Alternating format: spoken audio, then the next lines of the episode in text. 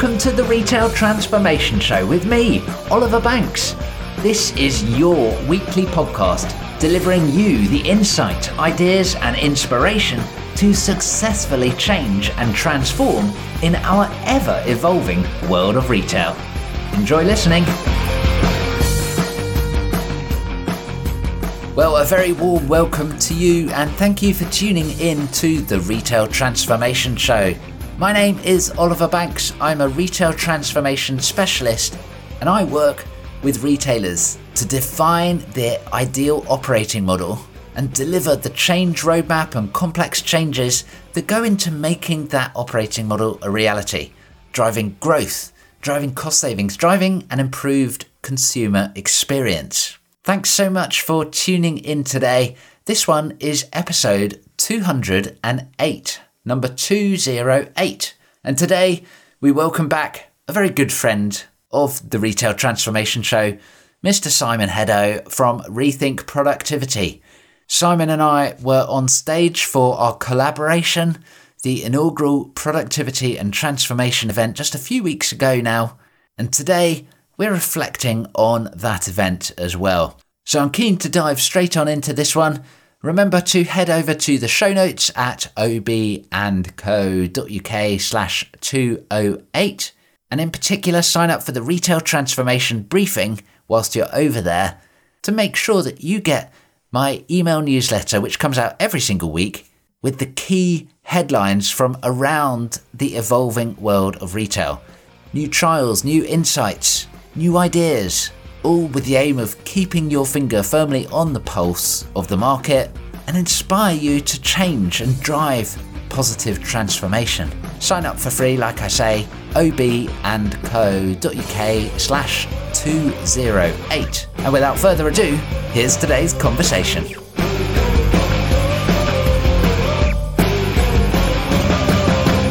Well, hello once again, Simon Hedaux. How are you?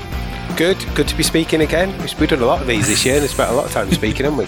Indeed, we have. Indeed, we have. And I might just say, very enjoyable our conversations are as well. Particularly, of course, at Productivity and Transformation. Who could forget our event just last month? Already, time is flying by. Wasn't it great, Simon? It does. It feels like it was yesterday. It also feels like it was a, a lifetime ago great to see so many familiar faces, meet some new new friends and acquaintances, deal with a power cut for those that have been following on social media. yeah, amazing. Well, and today here on the Retail Transformation Show, we're going to be diving into a number of different topics inspired by that day. We've done both a review of the event itself, but today we're going to be covering new ground. So stay tuned.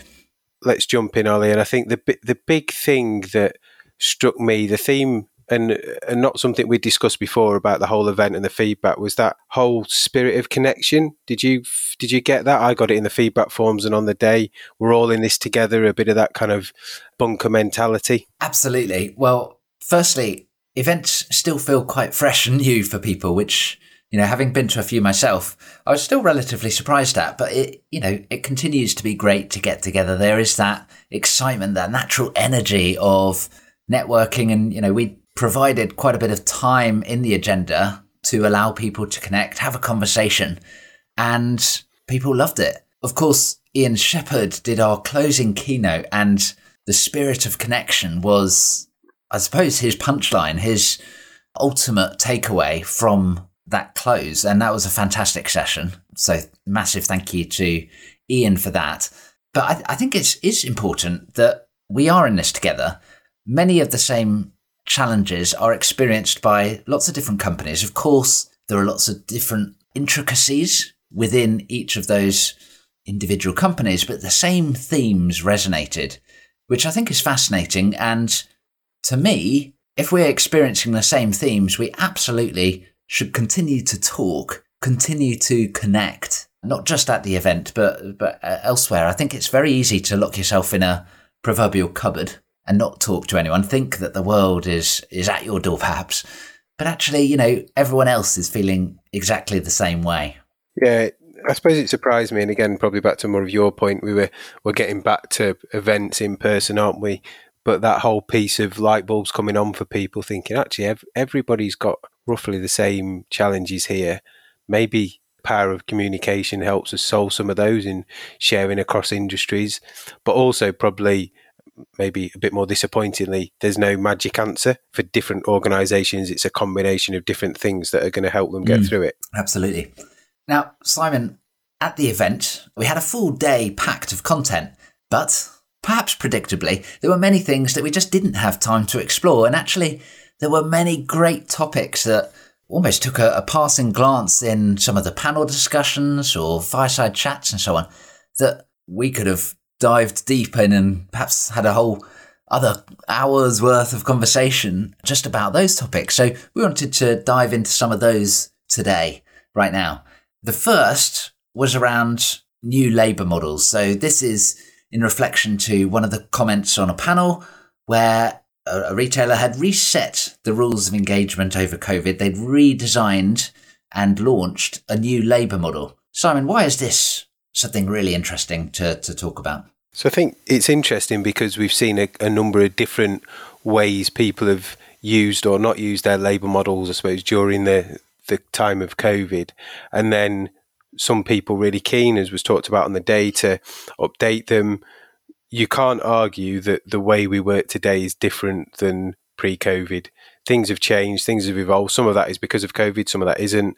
You just have to look at a supermarket now, and there's much less man checkout space, mm. lots more self scan, self pay, self checkout. The way we maybe replenish stock has just started to migrate more and more towards shelf ready packaging and you've then got all the environmental impacts of the biodegradable packaging and planet friendly packaging, which means things are, are, different sizes, different shapes. So that that may be not a COVIDism, but is just part of the natural mm. evolution. Mm. And again, go around your supermarket, your butcher's counter's probably not there. Your maybe the baker's there. Your deli counter might be slightly differently. Maybe more space given over to different things. So the proposition's changed. The way we shop's changed. Clearly, there was that whole online rise, which is now plateaued off. So is any good practice, you should be maintaining that labour model and updating it. And it, as you said, Ollie, some people have rebased the whole thing. Some have just rebased some principles, but if you've not given your model an MOT, it should be something you should be thinking about. And and not just because of COVID, it should be something that happens, you know, once a year, once every six months. You need to look because if that labour model's drifting from reality, then guess what? Whatever operation you run is going to be tricky for the colleagues to deliver the strategic intent that you're looking to do via it. Yeah, absolutely. So, as you say, the world is continually evolving. Not just COVID, but things like you know the shift to online, depending on what segment you're in, of course, what sector. And, you know, if, if you let your labor model, your productivity model, your resourcing plan, whatever it is that you are calling it in your organization, that whole workforce management plan, shall we say, if that is out of date, being able to deliver the operating model and the customer experience that you are trying to do and all of your colleagues in stores, in warehouses, wherever, what they're trying to do as well, it's just going to become impossible. So I think exploring a new or certainly bang up to date labor model, productivity model, whatever it is that you call it, like I say, is absolutely a, a great idea and will help actually identify a number of different opportunities as well as you realize what the actual operation looks like and where essentially the labor costs are being spent. And the only thing I'd add to that, Oliver, is with the current climate, and I know we'll touch on that maybe a bit later, if you're making big strategic business decisions around increasing labour, reducing labour, changing roles, removing roles, adding roles in, you want to do it off a solid foundation, not something that's two, three, four yes. years old, because you, you're changing people's jobs and lives for some of these decisions. So you need to be confident that you're making it based on solid, up to date data so that that's fair for the colleagues and also fair for your customers. An extremely good point, Simon. Thank you very much for adding that in. The next item, which we again we touched on but didn't really have time to explore, was around change capacity. And this this is really important. There's loads of change going on right at the moment. And as I was mentioning in the, the previous episode of the Retail Transformation Show, actually, if you over exceed the amount of change that you are doing right now, you end up in overwhelm and you end up in all sorts of challenge because there's just just too much going on. People's heads are full at the best of times, and you're adding even more in there. What, what are your thoughts on change capacity, Simon? I think it's a fact of modern life that things, and I always kind of like to use evolution versus revolution. I, I, don't think we have much revolution anymore. I just think we evolve, and, and and certainly in a retail hospitality world, we evolve quicker. So there's there's more constant change happening. I think you're absolutely right. There comes a point when if you take into account lots of the external factors that are happening, so low unemployment, so high high turnover in lots of organisations as people can get better paid jobs or more security of hours per week. Change is tricky to land, and the more change you do, even more tricky to land because the people you're training today, probably 50, 60, 70% of those aren't here in a mm. year. So simplifying that change, simplifying the training, and reducing the volume potentially will help it land better. Otherwise, you're probably in a constant world of retraining, retraining, retraining that just becomes cyclical because we've got 70% of people that weren't here 12 months ago. And yes, that's all they've ever known, but somebody's still got to show them how to use the equipment or follow the process or the journey, whatever it might be. Yeah, absolutely. Should we move on to the next item, Simon? We've got we've got loads yep. to get through. So the next one is one that really made me smile actually, and that is the concept of a slam dunk. So this was used with regard to really making sure that you're getting the best bang for your buck on the project, making sure that you are choosing the change initiatives, the improvements that, as the name suggests, are slam dunks. And I think, you know, let's just think about a, you know, basketball slam dunk here because I think it's actually a great term because it, you know, what's a basketball slam dunk? Well, firstly, it's pretty predictable because you are holding the ball all the way through to the end. You are going to make sure that the score goes on the board by plunging that through the hoop. It's also it's gradually upping the score a slam dunk. So in basketball, it's worth a couple of points. You're not going for the glory, you're not going for the long distance shot that is worth more points, but you're saying, you know what? In a slam dunk, I want to make sure I want to put the put the points on the board, like I say, in a predictable way in a gradual way that allows us to continue to keep up the momentum, which is certainly something I was speaking about on the day as well. So I think this slam dunk mentality, as we go into this period of continued uncertainty, continued financial challenge and turmoil, slam dunks has to become something that we do just as standard, frankly. I th- still think it's worthwhile going for the occasional three pointer from uh, from from distance, but you've got to make sure that you are gradually upping the score. You can't just sit there and lob the lob the ball and hope for the best, right? What are your thoughts? Yeah, absolutely. You know, a three pointer is the glory shot, isn't it? It goes in second before the buzzer goes, and you're the hero because you won the game. But probability wise, what you're going to hit five out of ten. So are you prepared to fail 50% of the time and win 50% of the time? And it's risk, isn't it? So that risk probably comes at a cost individually company wise, and that cost can be career status, it can be financial, it can be impact on colleagues and, and customers. So there's a, a risk. Is it calculated if you're going for three pointers? I'd argue on a 50 50% ratio, maybe not. So that, that slam dunk is the, it's the result, isn't it? It's a given. I'm going to navigate through the field, going to rise up, put the ball in the in the hoop, and I'm done. So I, I know what I'm getting. I think the the challenge is where is the next slam dunk? or the next two or three slam dunks that you can go for rather than reverting to the three pointer. Mm. And you know, in, in, basketball, you don't want to be going for the three pointer where you do have those seconds ticking down against the clock, perhaps, and you are going for the lob. And by the way, Simon, you clearly haven't played basketball against me. Fifty percent success rate. I'd, I'd, I would go for like one percent. I thought that was quite good. I uh, need to get my practice in, apparently.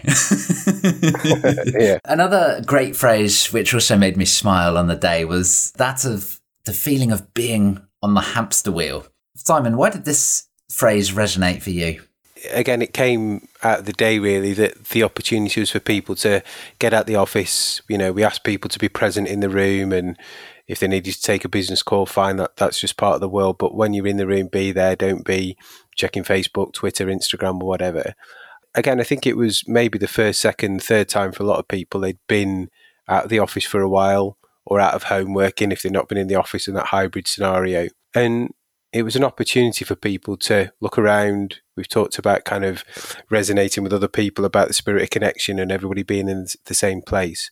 Because otherwise, you get sucked into turn on your laptop, do your meetings, do your emails, turn off your laptop, check your phone, come back the next day, turn on your laptop, do your meetings, do your email, turn off your phone. And it, it can be very, very cyclical. Mm yeah, you're dealing with different people in different conversations, but actually the rhythm the rhythm is the same every day. And we need to try and break break some of that, don't we? we need to get back to habits of visiting stores and being with different groups of people, being in different parts of the country, because that's where you get the energy and the the ideas rather than just being in the routine. Yeah, no, absolutely. For for me, it was really interesting because actually, again, if you take the literal sense of being a hamster on a wheel, right?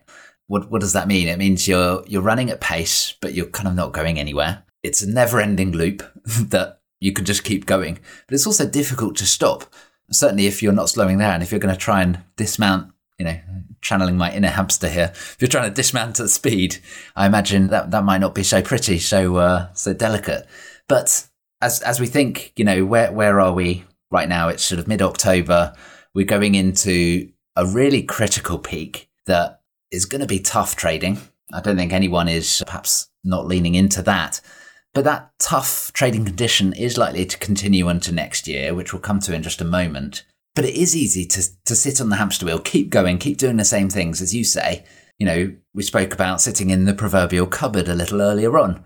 And actually, how can you inspire new thinking? How can you get out, talk outside of the four walls of your organization, connect with others that have a good viewpoint of the rest of the industry, connect with others that can help you, for example. And I think that's a great mentality to go into rather than that never ending, not going anywhere feeling, right? Which, which can be dangerous, particularly at the moment, like I say. Yeah, no, you're right. And I think that kind of leads us into finding people, the right caliber of people, attitude, culture. Lots of talk on the day, wasn't there, around how difficult it is to attract and retain people. I don't know if you're still seeing that from all the people you're speaking to. Absolutely. Caliber is a really interesting point again, it raised up in the day. Thinking about the skill sets, there are some key skill sets across all of the organization that are really required at the moment, particularly digital skills, for example, but also things like data and analytics skills, people leadership skills as well, by the way loads of different things. But I think it's also important to think about the attitudes and the culture that we're wanting to build up as well at the same time. It's not just about hard skills, but as we're going into periods of volatility, things like adaptability are going to be critically important to think what is an adaptable person? What does that mean? What do I look for if I am recruiting someone? How do I develop that within my team if I am looking to, to, to build those adaptability skills? And then from a culture perspective, building a high caliber culture, what does that mean? We're, we're always talking about building successful cultures, but I think it's worthwhile revisiting some of those conversations, depending on wherever you've got to with those in your company, within your team, etc. Because it is changing, and, and that sort of adaptability, flexibility, whatever you want to call it, is an important element. How do you bring that into the culture, as well as other aspects like digital familiarity, data savviness, etc., are key to think about right now. Yeah, and I think it, it's interesting as as we speak. You'd hope that most of the people we work with, or everybody who's got their plan in place for peak, prepped, ready to go, or you know, stock coming in and all that kind of stuff. And more than ever this year, I've already seen lots of organisations saying that they're going to close on Boxing Day for the wellness of their colleagues. Mm. So it's clearly top of mind as, as, well as customers that looking after colleagues through this period is critical to keep them to maintain that balance. But also, again, you know, in the in the, the week that we are today, that people are pushing pay rises again. So they think some of the supermarkets have come out with a second pay rise this year, and other organisations. So it's clearly, clearly as top of mind as health and safety, customer and colleague than it than it's ever mm. been. Uh, because of the situation that uh, we find ourselves in with the lowest number of vacant jobs for the last, I think, is it 20, 25 years? Yeah, absolutely. In particular, having had the workforce changes through COVID, particularly a number of people deciding, actually, you know what, I'm going to take early retirement and so on. we're in a tough place with regard to resourcing uh, across the whole organization, both from a number of people as well as a, a skill set and attitude perspective as well. But the cost of living crisis is just one of the big unknowns and big challenges facing retailers right now. What are some of the other unknowns that we need to face into, Simon, right now? I think you've got two kind of big looming ones on the horizon, aren't you? There's the whole Russia Ukraine thing, which plays out in carries on for the next 10 years and is in the background or something unfortunately spectacular happens and and it's over and done I, have no opinion really on either which way mm. it'll hmm. go but we shall see time will tell us covid so again you know lots of reports in the news about cases rising hospital beds being fuller maybe different strains not as much uptake on the the booster vaccination for potentially that, that for those that need it. On a a much smaller scale, I think it would be really interesting to see how Black Friday pans out. Are people going to go early to get the cash in the bank at a lower margin, or actually will they hold their nerve, see how the sales go, and maybe go early with the sale pre-Christmas, or actually hold their nerve even more and go with potentially more stock less margin after Christmas? And I think we'll see people do all sorts of different things. Talked about recruitment, and the other thing which seems to have dropped off the agenda slightly, and that may that may be unfair to some organisations, is the whole cost of sustainability. Yeah. So, you know, we saw all those large organisations come out with their pledges for 2025 that kind of got pushed back to 2030. Electric fleets, packaging, materials, waste, all that kind of stuff. And I, I am sure there's lots of people working on it, so I don't want to do them a disservice it's just from a headline point of view, drop down the headlines with all the other stuff going on. So that at some point will come back, but all that comes at a cost, doesn't it? Absolutely. Just on that sort of that sustainability challenge, yes, there will be lots of people working on it, but if the board's attention is not focused on that, it's going to drop down the quite literal agenda of board meetings, etc., down to almost the, you know the final agenda item, which might get pushed if you're running over, blah blah. But actually, it's important because without that focus from the top level, it's easier that sponsorship can just evaporate away on something like sustainability. And, you know, over the past few years, we've made such great inroads. It would be a real shame to let that dissipate and let, let the good people of, that are focused on sustainability, you know, either, either get re-resourced into other sectors or other industries, perhaps, but also, you know, what's the cost on the world, right? The cost of not driving these through these sustainability things. Goodness, what, what, what does that what does that mean for the the world in 2050? I mean, I know it feels like a long way off, but we'll be there in no time at all, I'm sure. And yeah, we can't let that one slip in my mind. No, I agree. And the more it slips, the more costly it becomes financially and to the, the environment, doesn't it? But I mean, anecdote from me, I walk was in where was I? Anyway, doesn't matter. I was somewhere, let's say in the UK, and we won't name the, the retailer, but they'd obviously decided to change their opening hours and shorten the opening hours of the store. But what they'd not done is correlated that with when the lights come on and off. so store, stores closed, all the lights are still on, shiny bright. So you think, yes, you've saved some labour, but actually all the other costs are still happening because you you know you're powering the tills, you're powering the lights, you're powering the displays, you're powering the menu boards. As a hint that it might have been a fast food ish type retailer. So that was really interesting to me. Of there's a whole cycle of stuff you need to do when you're going to change your opening hours. And now maybe that was a change because of customer habits, maybe it was a change because of uh, staffing costs, maybe it's a change because of footfall, whatever. But it's not as simple as just saying, well, we now close at, at seven and we used to close at 10. Yeah, absolutely. I personally had the image in my mind of all the customers sitting in the dark store. yeah, go the yeah, other way. no, it wasn't. It wasn't that way. It might be easier to solve. Yeah, I mean that one yeah. that would attract a lot of attention, right? And it would be like you can't, you know, have customers sitting here in the dark, right? But actually, it's a it's a good good example. If it was that way, it would be fixed, right? First time failure fixed. The other way around, it could go unnoticed for months maybe years, right? For for it gets amended, and that's I suppose where our our focus, our priority needs to, to, to shift somewhat. Not saying that we shouldn't focus on customers, but we also need to focus on on the environment as well. Yeah, absolutely.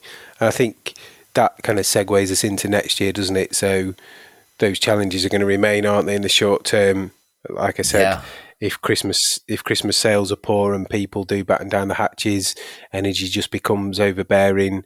Am I left with a lot of stock that I've then got to distribute out, sell in the sale, yeah. a massive margin hit?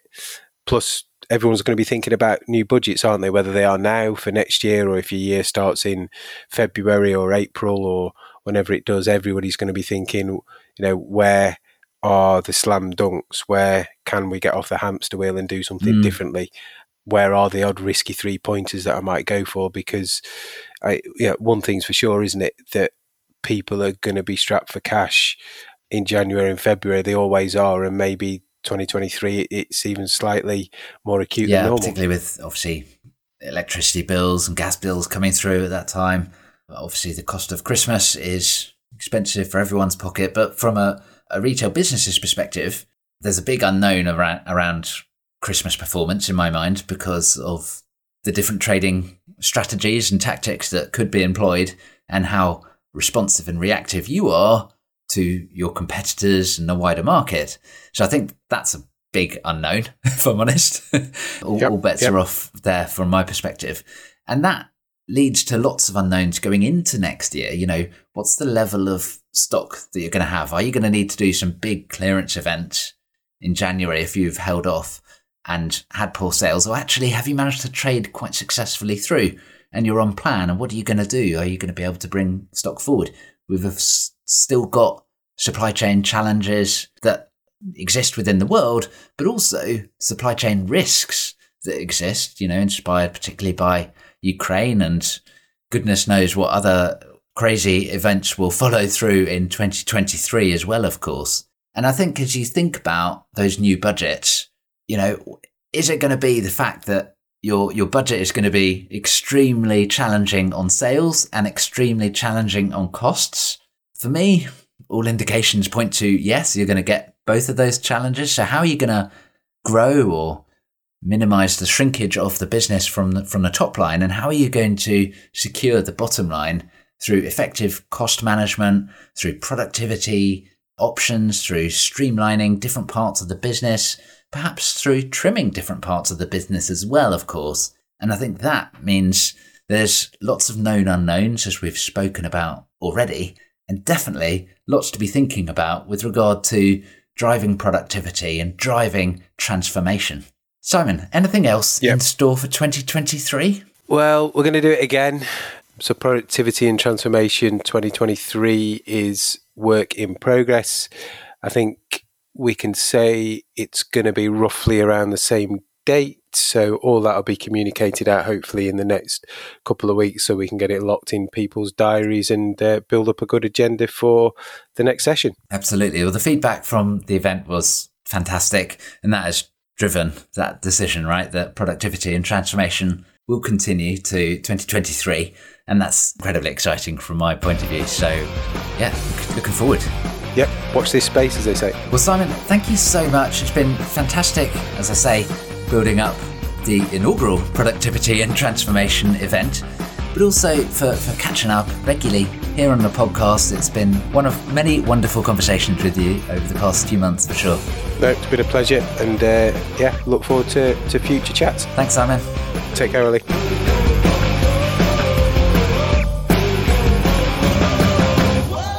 Fantastic conversation with Simon, as always. I hope you enjoyed it. I'd love to hear your reflections. Feel free to reach out on LinkedIn or via email. You can get my email on the show notes at obandco.uk slash 208. Now, as always, I like to give you some additional suggestions for other episodes of the podcast to go back and tune into. And today I've got three for you. So, first up, check out episode 204 of the Retail Transformation Show, where I was reflecting on the event and shared three takeaways from Productivity and Transformation 2022. Also, check out the Rethink Productivity podcast, where Simon has shared his reflections from the event as well. So I'll pop that link on the show notes for you too. In addition, check out the previous episode, episode 207 I made a reference to it earlier on, and that is an episode called Is Retail Transformation Failing at Present? where change capacity was just one of the topics that I explored right there. And then finally, Simon and I always have a great conversation, and I wanted to pick up episode 197 where Simon and I were together, we were talking about the Great Retail Acronym Challenge. So if you've not heard that one and you fancy a light-hearted episode and perhaps a little bit of an opportunity to pat your own back about how much you know about retail, then check out that one, episode 197. So, a few great episodes there to check out. Head over to obandco.uk slash 208 to get the links and references to all of those episodes. And otherwise, I'll look forward to joining you on another episode of the Retail Transformation Show coming at you very soon. Bye for now.